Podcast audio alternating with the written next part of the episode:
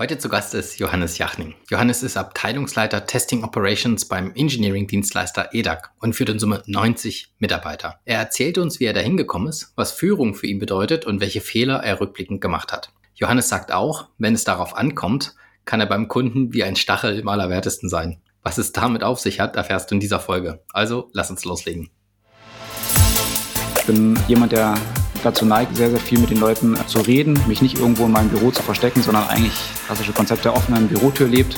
Ähm, ich möchte, dass die Leute auf mich zukommen, ich möchte, dass die Leute mit mir reden.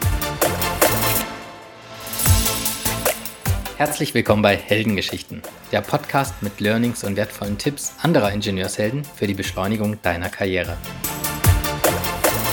Sponsor der heutigen Folge ist die Ferchau GmbH in Braunschweig. Bist du bereit für das nächste Karrierelevel? Ferchau sucht dich als Macher, Mitdenker und Innovator. Gestalte gemeinsam mit Ferchau die technologische Zukunft und entwickle die Innovationen von morgen. Bei Ferchau findest du vielseitige Aufgaben und langfristige Entwicklungsperspektiven in allen Branchen und Technologien. Johannes, schön, dass du da bist. Hallo Thomas, freut mich.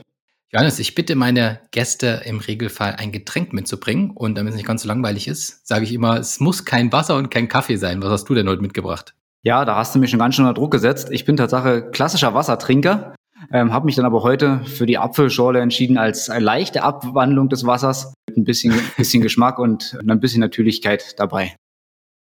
Okay, die hast du jetzt deinen Kindern geklaut, oder? genau, so in etwa. okay, sehr schön. Gut, Johannes Edak kennen ja vielleicht die Zuhörerinnen und Zuhörer noch nicht alle.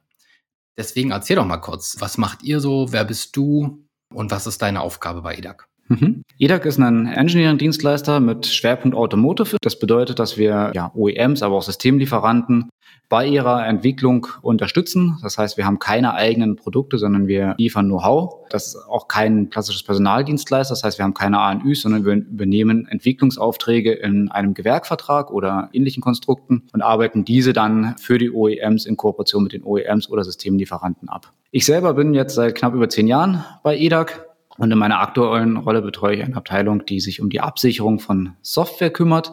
Hier starten wir da, wo die Software bereits äh, auf dem Steuergerät implementiert ist. Und dann machen wir vor allem funktionales Testing, sprich wir stellen sicher, dass am Ende des Tages der Kunde, wenn er an seinem Knöpfchen im Auto dreht, auch das Radio lauter leiser wird zum Beispiel. Sehr schön, schönes Beispiel. Und gut, wenn das klappt. Also gut, dass es euch gibt. Funktionales Testing, wie kann ich mir das vorstellen? Habt ihr auch dann physische Testaufbauten oder ist das alles virtuelles Testing? Nee, Tatsache fangen wir wirklich beim virtuellen Testen an, gehen, aber der Schwerpunkt liegt auf dem physikalischen Testing. Das sind diese klassischen Hill-Prüfstände, vielleicht sagt dem einen oder anderen das was, geht aber auch weiter bis hin zum Gesamtfahrzeug. Wir sind auch im Gesamtfahrzeug unterwegs, wo wir dann wirklich kundennah testen und versuchen, das System an seine Grenzen zu bringen, um halt eben rauszufinden, wo da die Fehler liegen könnten und somit ein möglichst sicheres System, zum einen natürlich Fahrsicherheit, aber natürlich auch sicheres System gegen Beanstandung der Endkunden zu gewährleisten. Okay. Und habt ihr dann Teststände und Testlabore bei euch auf dem Firmengelände oder seid ihr dann, wenn du sagst, auf dem Gesamtfahrzeug, dann ja wahrscheinlich beim Kunden beim Einsatz oder stellen die euch Fahrzeuge zur Verfügung fürs Testing? Tatsache beides. Also in meiner Abteilung, wir haben ein eigenes Labor, bei dem wir auch Zustände stehen haben, die wir äh, für unser Testing benötigen. Allerdings sind wir auch beim Kunden auf der Fläche unterwegs. Diese Prüfstände sind teilweise sehr komplex, sehr groß und in der heutigen Zeit gibt es natürlich auch Beschränkungen der Teileverfügbarkeit, gerade bei Prototypenteilen, sodass es dort sinnvoll macht, die Prüfstände auch zu teilen, sodass wir dann uns auf dem Gelände des Kunden äh, bewegen und die Prüfstände mit anderen Gewerken oder dem Kunden selber eben im Testing teilen und nur für unsere Funktionen äh, oder für unsere Absicherung buchen. Genauso sieht es bei Gesamtfahrzeugen aus. Auch die sind heiß begehrt in der Absicherung, da doch sehr, sehr viele Funktionen in, so, in einem heutigen Fahrzeug abgesät werden müssen und die immer auch immer mehr werden, sodass auch die hier ein gewisser Mangelbedarf im Testing besteht und auch die werden wir uns teilen. Okay. Mhm. Dann seid ihr sehr aktiv beteiligt an der Neuentwicklung von Fahrzeugen, dann siehst du die Fahrzeuge wahrscheinlich auch schon vor dem Markt. Bist du auch schon einer der wenigen, der schon so einen Blick auf die Fahrzeuge erhaschen kann? Oder sind die noch so rudimentär aufgebaut, dass man noch gar nicht viel zum, zum Design sagen kann? Wie ist das bei euch? Also das Design ist Tatsache natürlich äh, bis zur letzten Sekunde geschützt, hat für meine Arbeit auch überhaupt gar keinen Einfluss. Von daher sind wir da auch nicht wirklich groß involviert. Was wir halt sehen, sind halt äh, wirklich Funktionen vom Fahrzeug, aber auch die, die Funktionen, die der Kunde vielleicht im Infotainment-Bereich oder im generellen Haptik-Bedienung des Fahrzeugs in Zukunft erleben wird. Da sind wir natürlich dann relativ früh dabei und lernen das relativ früh kennen, was dann in Zukunft vielleicht auf dem Markt verfügbar sein wird. Okay. Und seid ihr dann auch im Bereich autonomes Fahren unterwegs? Ist das auch so ein Software-Schwerpunkt von euch? Oder weil du hast jetzt mehr von Infotainment, Radio und sowas gesprochen, ist das eher euer Schwerpunkt oder ist autonomes Fahren auch was, was ihr mit für die Kunden entwickelt? Also wir decken Tatsache den Bereich mehr oder weniger komplett ab. Wir haben verschiedene, wir nennen es Domänen und unsere Projekte. Das bedeutet, ja, wir haben auch äh, Themen im Bereich Fahrerassistenzsysteme, funktional, äh, wo wir auch testen. Autonomes Fahren ist immer so ein, so ein schwieriger, weitläufiger Begriff, äh, wo man ein bisschen vorsichtig sein muss, weil natürlich der eine denkt bei autonomem Fahren schon das selbstfahrende Auto, was irgendwo durch die Gegend fährt und keinen Fahrer mehr braucht. Da ist EDAG auch beschäftigt. Beispiel hierfür ist vielleicht das Thema Citybot, was man auch bei uns auf der Homepage als eigene Innovation der EDAG sehen kann, wo wir uns eben genau damit beschäftigen oder auch in, jetzt in Kooperations-, Innovationsprojekten daran sind, das weiterzuentwickeln. Schwerpunkt bei uns ist Tatsache nicht, aber nicht nur das Infotainment, sondern wir haben eben doch ganz viele Bereiche, Querschnittsfunktionen, Funktionen, die der Kunde gar nicht wahrnimmt, die aber für die Fahrzeug, fürs Fahrzeug sehr, sehr wichtig sind. Ich neige immer dazu, Infotainment-Funktionen herzunehmen, weil sie einfach sehr, sehr gut erklärbar sind, was wir tun und für jeden verständlich sind, was dabei passiert. Okay, okay. Ja. Aber wir, wir bilden eigentlich den kompletten Funktionsumfang ab. Okay. Vielleicht eine letzte Frage noch zu euch, bevor wir dann noch zu anderen Themen kommen, Johannes. Was unterscheidet denn jetzt EDAG als Dienstleister von vielleicht anderen Dienstleistern auf dem Markt? Macht ihr irgendwas anders oder seid ihr einfach da einer von vielen? Wie würdest du das, wie würdest du das beschreiben? Ich glaube, was uns besonders macht, ist, dass wir, wir sagen, mit den 360-Grad-Ansatz anbieten können. Ich bin jetzt, wie gesagt, im Bereich der Softwareabsicherung unterwegs. Es gehört zum Segment EE. Wir können allerdings wirklich von der klassischen Konstruktion über die Absicherung von, von Blechblauteilen, äh, ja, die klassischen Schüttelrütteltests, alles abbilden, sodass wir in der Lage sind, ein Gesamtfahrzeug für einen Kunden zu entwickeln. Davon gibt es tatsächlich nicht ganz so viele Anbieter am Markt. Und die ein oder anderen OEMs haben uns auch so schon beauftragt, dort Gesamtfahrzeuge für sie zu entwickeln. Das ist etwas, was nicht viele anbieten können. Okay. Und ihr grenzt euch vielleicht auch, ein, so hatte ich das jetzt verstanden, dahingehend ab, dass ihr auch keine ANÜs bereitstellt, ne, die jetzt irgendwie im Arbeitnehmerüberlassungsverträgen im Auftrag bei den OEMs arbeiten. Das macht ihr nicht, sondern ihr seid so im klassischen, was ist das dann, Werkvertrag sozusagen an die OEMs gebunden oder in so einem Vertragsverhältnis.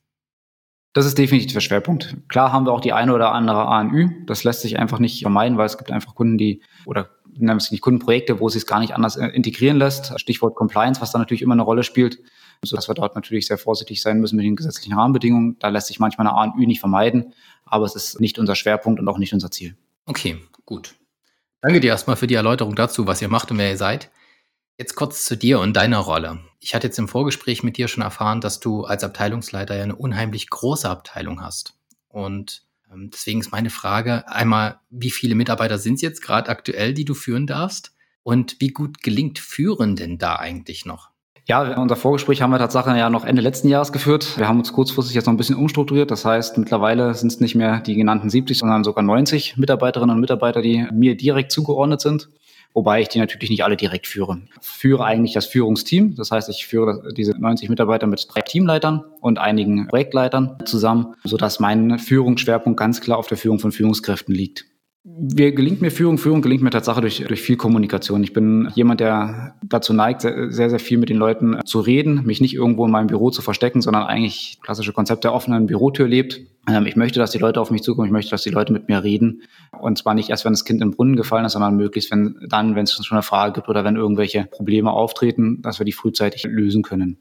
Und dann ganz klar Leading by Example, wie man so schön neudeutsch sagt. Ich neige dazu halt ähm, bei allen Themen mitzugehen, den, den Kollegen immer unterstützend an der Seite zu sein und eben neben der reinen Arbeitsanweisung, dem reinen Delegieren eben auch mit einem guten Beispiel voranzugehen. Und ganz wichtig bei mir ist das Thema Coaching oder Fördern und Fordern, wie, wie ich immer so schön sage. Das heißt, die Mitarbeiter wissen genau, woran sie sind, dürfen aber dann auch sich entwickeln und dürfen dabei auf meine volle Unterstützung zählen, sodass ich auch frühzeitig Potenzialkandidaten, die sich aus der Mannschaft heraus ergeben, relativ nah an mich oder zu mir ranziehe, um hier ihnen direkt auch den, die nötigen Hilfestellungen zu geben. Okay. Also hast du auch Kontakt dann noch zur, ich, ich sage mal in Anführungszeichen, zur Mannschaft und nicht nur zu den Führungskräften, die du führst?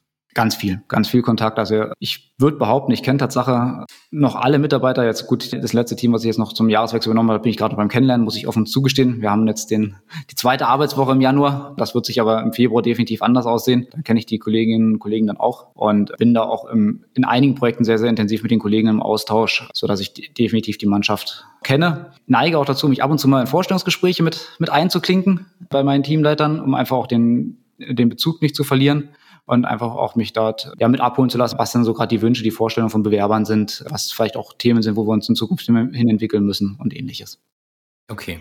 Mir hat ein anderer Ingenieur eine Geschichte erzählt, bei der ähnlichen Konstellation wie bei dir, wo die Führungskraft ein relativ großes Team geführt hat. Und da kam die Führungskraft rein und meinte dann zu ihm, wer sind Sie und was machen Sie hier? Und hat er nur geantwortet, ja, ich, ich arbeite hier, ich arbeite für Sie.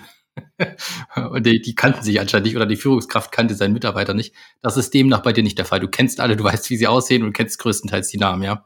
Definitiv, ja. Doch, das ähm, funktioniert eigentlich ganz gut.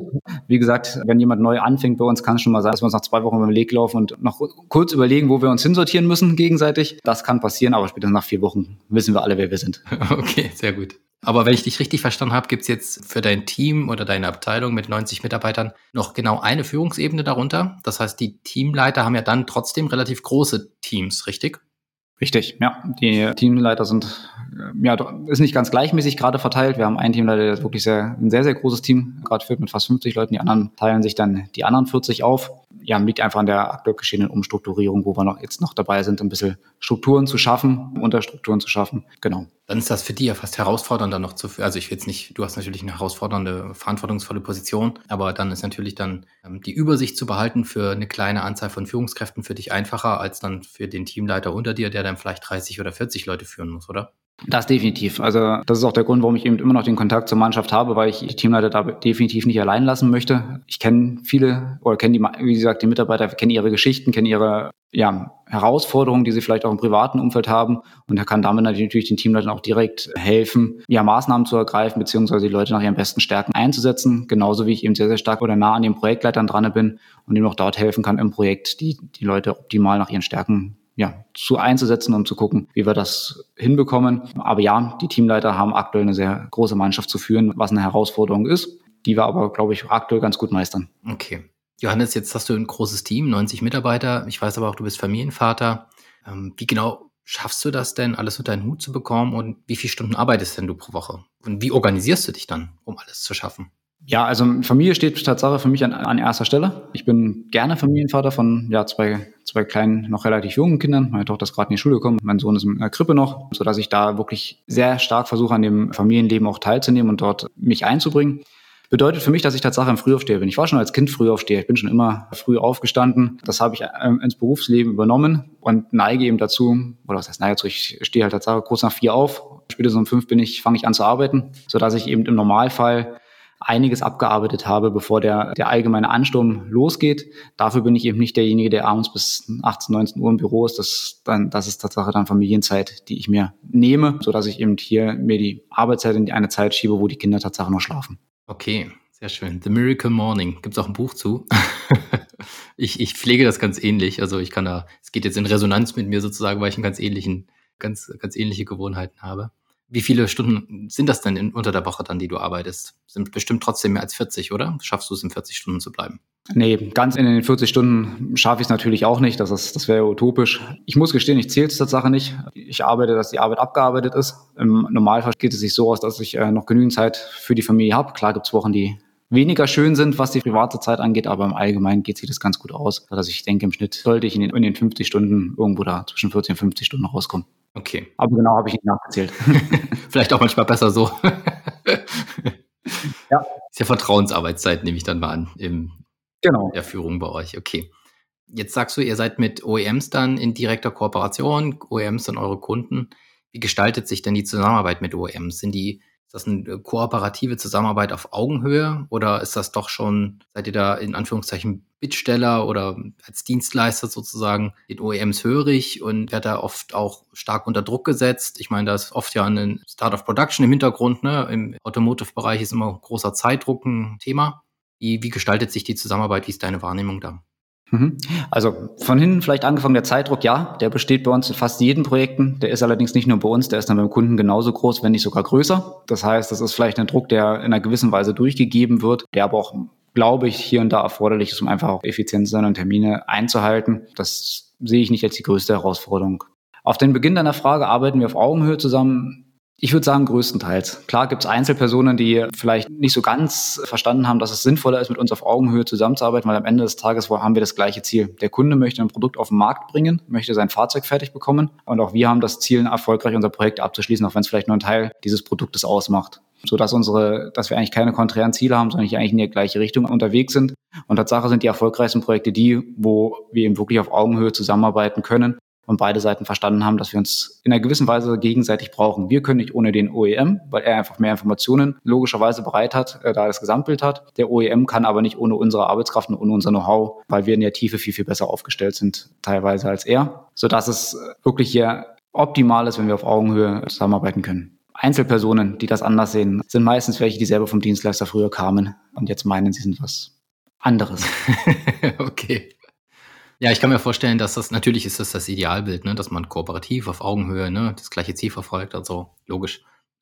Aber so im Konzernkontext ist ja, ähm, wenn vielleicht Dinge schiefgehen, Zeitpläne aus dem Ruder geraten, Kosten in die Höhe schnellen oder so, ja vielleicht bei dem einen oder anderen Mitarbeiter auf OEM-Seite die Versuchung groß, dann zu sagen, Dienstleister ist schuld, ne? Oder euch vors Loch zu schieben, sozusagen, wo ihr dann hm, euch schwerer schützen könnt äh, gegenüber ja, politischen Spielchen, die dann vielleicht auf OEM-Seite passieren hatte in diese Richtung gedacht, ob sowas vielleicht gibt. Hast du sowas schon mal erlebt? Die Versuche, ja, definitiv. Okay. Ähm, Tatsache ist es allerdings so, wenn man ein gutes Projektmanagement da aufstellt und vor allem, ich sage immer dokumentieren, dokumentieren, dokumentieren, fällt es uns Tatsache relativ leicht, uns dagegen zu wehren, weil im Allgemeinen kommt schnell, sehr schnell raus, ob der Fehler wirklich bei uns war. Und dann stehen wir zu dem Fehler auch. Ich meine, jeder macht Fehler. Wenn, wenn Menschen keine Fehler machen würden, wäre mein Job nicht notwendig und der Job meiner Abteilung, weil wir suchen Fehler, die andere gemacht haben. Nichtsdestotrotz ist es eben so, dass man diese Fehler durchaus suchen kann. Und in den meisten Fällen sind beide Seiten in gewisser Weise schuld. Und auch dort lässt sich dann schnell über eine gute Dokumentation herausfinden, okay,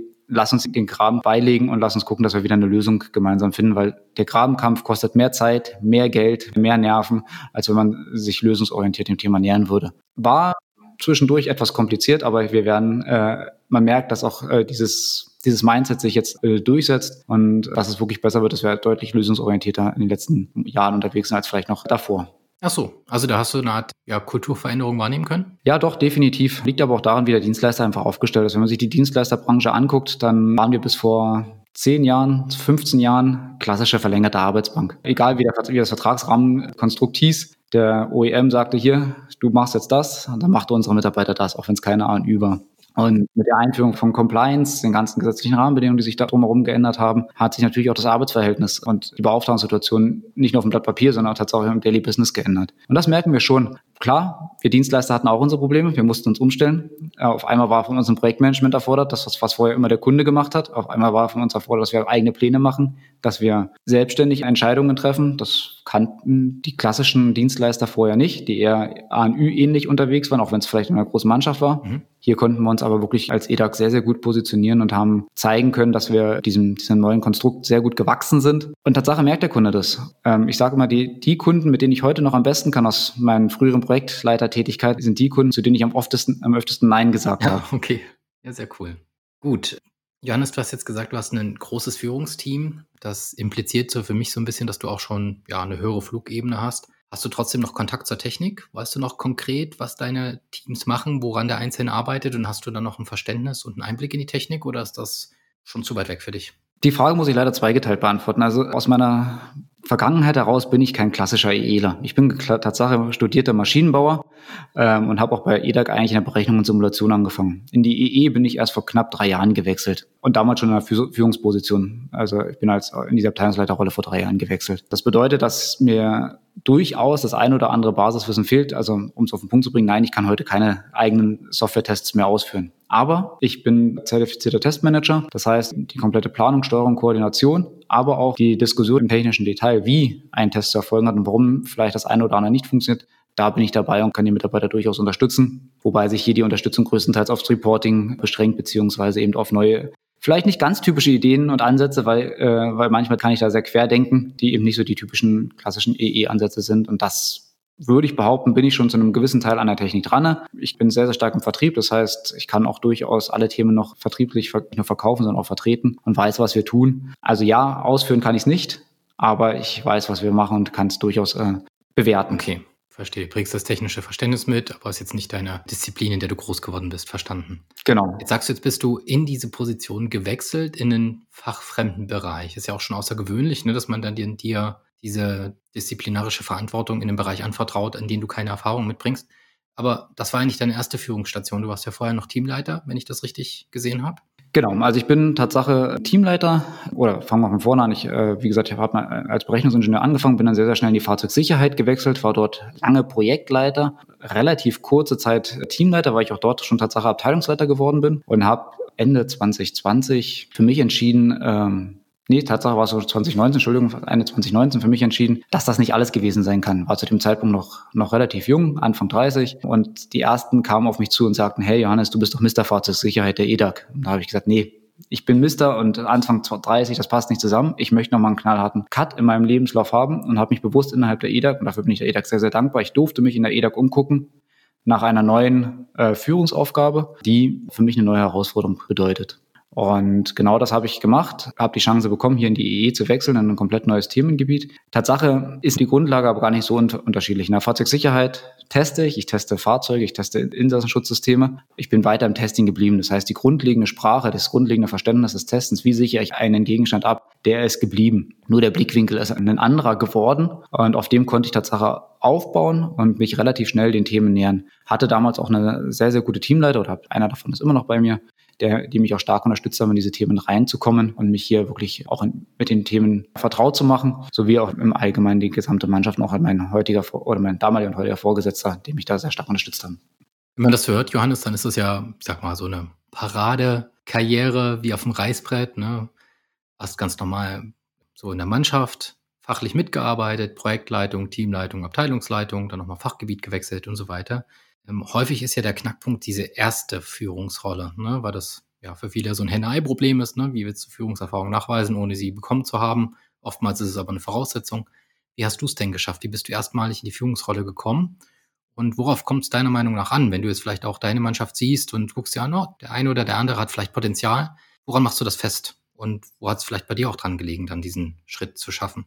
Ich glaube, Führungserfahrung kann man tatsächlich schon relativ früh sammeln. Auch als klassischer Mitarbeiter kann man innerhalb seines Projektteams Verantwortung für Themen übernehmen. Und ich glaube, das ist das Wichtigste. Das ist auch das, was ich eigentlich bei meinen Potenzialkandidaten suche. Sind sie in der Lage und sind sie gewillt, Verantwortung zu übernehmen? Weil ich glaube, das macht eine Führungskraft aus. Führungskraft heißt nicht, ich delegiere alles irgendwo hin und gucke, dass ja nichts an mir hängen bleibt, sondern für mich macht eine Führungskraft aus, dass sie Verantwortung übernimmt und im schlimmsten Fall sogar Verantwortung für Themen übernimmt, die sie nicht selbst verbrockt hat, sondern eben dann sich auch mal schützend von einer Mannschaft, sei es eine Projektmannschaft, sei es ein Team oder eine Abteilung zu stellen und sagen, hey, okay, ist doof gelaufen, ich stehe dafür gerade, ich werde dafür sorgen, dass es nächstes Mal anders läuft, ich lerne daraus.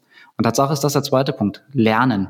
Und zwar lernen aus Fehlern. Meiner Meinung nach kann man sich nicht entwickeln, ohne Fehler zu machen. Und da bin ich immer noch der EDAX sehr dankbar, dass ich eben Fehler machen durfte, dass ich frühzeitig mich beweisen durfte. Schon meine ersten Projekte wurde ich nicht alleine gelassen, aber es gab niemand, der mich an die Hand genommen hat, sondern man hat gesagt, hier, Johannes, das ist dein Spielfeld. Gucken, ob du damit klarkommst. Wenn du Hilfe brauchst, dann heb die Hand und melde dich. Und da fühlte ich mich sehr wohl drinnen und konnte damit eben aus einem kleinen Projektteam heraus mich entwickeln, konnte die Verantwortung für dieses Projektteam übernehmen und damit diese Führungsverantwortung schon auf Mannschaftsgrad, auf Mannschaftsebene sammeln. Der Schritt zum Teamleiter war dann Tatsache mit ein bisschen Glück versehen. Die Stelle war einfach zu dem Zeitpunkt gerade vakant. Und dann ist eine meiner Eigenschaften, die Leute nicht in Ruhe zu lassen, wenn ich was will. Das heißt, ich bin meinem Chef hinterhergegangen und gesagt, hey, die Rolle, wir brauchen hier jemanden, das Team bricht auseinander, wir haben aktuell keinen Teamleiter, wir müssen hier was tun. Lass mich das machen, ich helfe dir. Ich mach, ich nehme dir dein Problem ab. Okay, hast genau. die Hand gehoben. Ähm, und das habe ich eigentlich immer gemacht. Dass alle meine Schritte gingen von mir aus. Klar, es wäre es nicht funktioniert, wenn ich die die Chance, die Gelegenheit da gewesen wäre. Es hätte nicht funktioniert, wenn nicht meine Vorgesetzten jeweils gesagt hätten, ja, Johannes, wir sehen das, wir helfen dir dabei. Aber die Initiative habe in den meisten Fällen ich ergriffen. Und das ist, glaube ich, ähm, ein ganz, ganz wichtiger Aspekt. Neben dem Thema Verantwortung übernehmen, Fehler nicht zweimal zu machen, ist es wichtig, sich zu zeigen. Und auch bewusst zu sagen, hey, ich bin bereit, ich möchte. Und dann aber auch nicht beleidigt zu sein, wenn es vielleicht in dem Schritt noch nicht geklappt hat, sondern halt die nächste Chance zu suchen. Ich glaube, das Schlimmste ist, wenn man dann sich beleidigt in sein eigenes äh, Schneckenhäuschen zurückzieht und darauf wartet, dass das der nächste Mal wieder anklopft und sagt, hey, jetzt wären wir soweit, jetzt hätten wir was für dich. Das funktioniert nicht, sondern wenn es halt nicht geklappt hat, dann schwamm drüber. Nächste Gelegenheit kommt mit Sicherheit. Augen offen halten, weiter anbieten und meiner Meinung nach ähnlich wie, wie im Umgang mit dem Kunden. Gucken, wo kann ich meinem Vorgesetzten helfen? Wo kann ich ihm Arbeit abnehmen? Weil wenn ich ihm Arbeit mache, wird er keine Lust haben, mit mir zusammenzuarbeiten. Wenn ich ihm Arbeit abnehme, dann wird automatisch der Kontakt enger und man sieht die Chancen, die sich ergeben. Okay, gut. Also Initiative zeigen, Bereitschaft, äh, Fehler zu machen, mutig sein und auch die Bereitschaft, Verantwortung zu übernehmen. Jetzt hast du beim Punkt Fehler ja auch so, hast mir quasi noch einen Ball auf den Elfmeterpunkt gelegt. Dann erzähl doch mal, was hast du denn schon für Fehler gemacht? Hast du denn irgendeinen Fehler, der dir in dem Zusammenhang in den Sinn kommt? Etwas, woraus du besonders viel lernen konntest? Und eine kleine Geschichte, die du vielleicht jetzt zum Ende unseres Gesprächs hier mit den Zuhörerinnen und Zuhörern teilen magst? Fehler habe ich natürlich genügend gemacht. Die wenigsten davon sind so schön, dass man oder so interessant, dass man drüber reden kann. Ich bereue keinen dieser Fehler, weil ich äh, aus allen was gelernt habe. Ähm, um deine Frage aber zu beantworten, ich der einen Fehler, den ich gemacht habe, war auch relativ in dem Zeitraum, wo es um diesen Wechsel ging aus der Fahrzeugsicherheit in die EE. Ähm, ich hatte schon erwähnt, dass ich da die Chance hatte, mich sehr, sehr stark in der EDAG umzugucken und eben auch mit vielen Leuten Gespräche zu führen. Und in die eins dieser ersten Gespräche, die ich geführt habe, war Tatsache sogar mit unserem CEO, der, ja, der einfach Interesse daran hatte, mal mich auch kennenzulernen. Und das war für mich, ja, Tatsache mein größter oder witzigster Fehler. Ich bin vorbereitet in diesen Termin reingegangen, habe es aber nicht geschafft, innerhalb von wenigen Sekunden zu überzeugen, warum ich überhaupt da bin. Und das Gespräch ist mir komplett aus der Hand geglitten. Okay. War nicht schlimm, also ist überhaupt gar kein negativer Effekt, aber das ist der Fehler, aus dem ich das meiste gelernt habe. Nämlich niemals unvorbereitet in ein Gespräch zu gehen und von Anfang an klar zu machen, warum bin ich hier. Mhm. Hilft ungemein, in, mir zumindest ungemein in allen heutigen Terminen, sei es mit Kunden, sei es mit äh, Vorgesetzten, sei es mit Mitarbeitern oder auch mit anderen Kolleginnen und Kollegen außer äh, im EDAG-Netzwerk. Also das war jetzt, das, das war jetzt quasi auch die Frage, die der, der CEO dir gestellt hat. Du kamst rein, dachtest, Mensch, der kannst du über deine Geschichte erzählen und er hat dich gefragt, Johannes, äh, warum sind Sie hier? Was wollen Sie hier? Und du wusstest keine Antwort oder wie war jetzt genau der Dialog? Die Frage hätte ich tatsächlich beantworten können. Nein, er hat das Gespräch anders interpretiert. Er hat mich klassischer ähm, ja, Geschäftsführer, CEO, er, er, hat für sich interpretiert, warum ich da bin und hat das Gespräch an übernommen und geführt. Mhm. Und es ging in eine komplett falsche Richtung als das, was ich eigentlich wollte. Also ich konnte meinen mein Standpunkt, warum ich eigentlich da war, überhaupt nicht zur Sprache bringen. Wir haben überhaupt nicht über das gesprochen, so. warum ich da war. Das Gespräch war, war angenehm, war sehr locker, war, war schön, aber aber es ging um völlig an dem vorbei, was du wolltest, okay. Genau. Ja gut, aber das kann passieren, ja. Das ist jetzt nicht, weiß gar nicht, ob man dir das als Fehler zurechnen kann. Ne? Ich meine, gerade in solchen Situationen, einerseits ist man ein bisschen devot und eingeschüchtert und andererseits sind ja gerade so Geschäftsführer in, in, ihrer Rolle auch dominant und übernehmen die Gesprächsführung und verfolgen vielleicht auch eine eigene Intention und ein Interesse in so einem Gespräch. Also zumindest ein verzeihbarer Fehler, sagen wir es mal so. Aber einer, aus dem ich viel gelernt habe. Wie gesagt, das war ja genau die, die Frage dahinter. Das ist für mich Würdest du es jetzt schaffen, wenn du mit dem CEO das Zimmer teilst, das Gespräch so zu gestalten, dass du auch deine Intentionen deutlich machen kannst? Oder könnte es dir wieder passieren, dass das Gespräch entgleitet in ähnlicher Weise? Ich würde den Smalltalk bereits nutzen, um genau diesen, den richtigen Aspekt zu setzen. Ah, okay. Also das ist Tatsache das, was, was ich so für mich mitgenommen habe. Ähm, Smalltalk war für mich immer, naja, wir reden halt mal über das Wetter, gucken mal, was passiert. Aber es hat noch nichts mit dem eigentlichen Gespräch zu tun. Und das ist Tatsache was, was ich für mich mitgenommen Doch, auch der Smalltalk ist schon ein Gespräch. Und zwar okay. ein Gesprächsinhalt, der das folgende Gespräch sehr, sehr stark beeinflussen kann. Ah, okay, gut. Also du würdest dann gleich von, von Anfang an bewusst das, äh, das Gespräch versuchen zu lenken. Okay. Ja.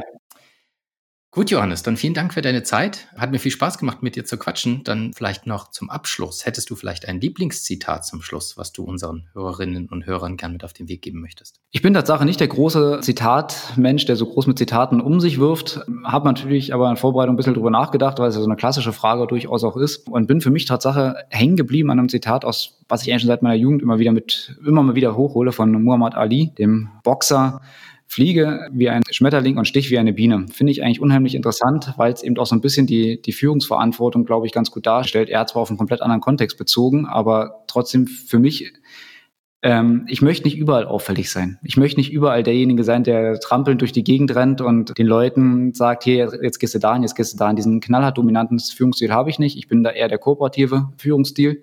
Aber wenn es darauf ankommt, wenn es äh, Eskalation gibt, dann bin ich da und dann werde ich meine Mannschaft bis zum letzten verteidigen und beim Kunden eine Biene, ein Stachel im allerwertesten sein. okay. Also, liebe EDA-Kunden, Vorsicht. Der Johannes kann zur Biene werden. Vielen lieben Dank. Ich kann das Bild gut verstehen. So ein schönes Bild, was du da zeichnest. Ne? Also man kann einerseits vielleicht dann mit einer gewissen Ernsthaftigkeit führen, andererseits auch mit Leichtigkeit. Und die Mischung macht es dann wahrscheinlich aus. Genau. Johannes, vielen lieben Dank, war ein inspirierendes Gespräch. Schön, dass du da warst. Danke dir. Vielen Dank für die Einladung. Super, dass du eingeschaltet hast und bis jetzt dabei warst. Wenn du etwas für dich mitnehmen konntest, dann klick doch gleich auf Abonnieren, damit du keine Folge mehr verpasst. Empfehle den Podcast auch gern deinen Freunden und Kollegen weiter. Noch mehr Tipps für deine Karriere findest du übrigens auf meiner Webseite www.ingenieurshelden.de. Schau gerne mal vorbei. Bis zum nächsten Mal, dein Thomas.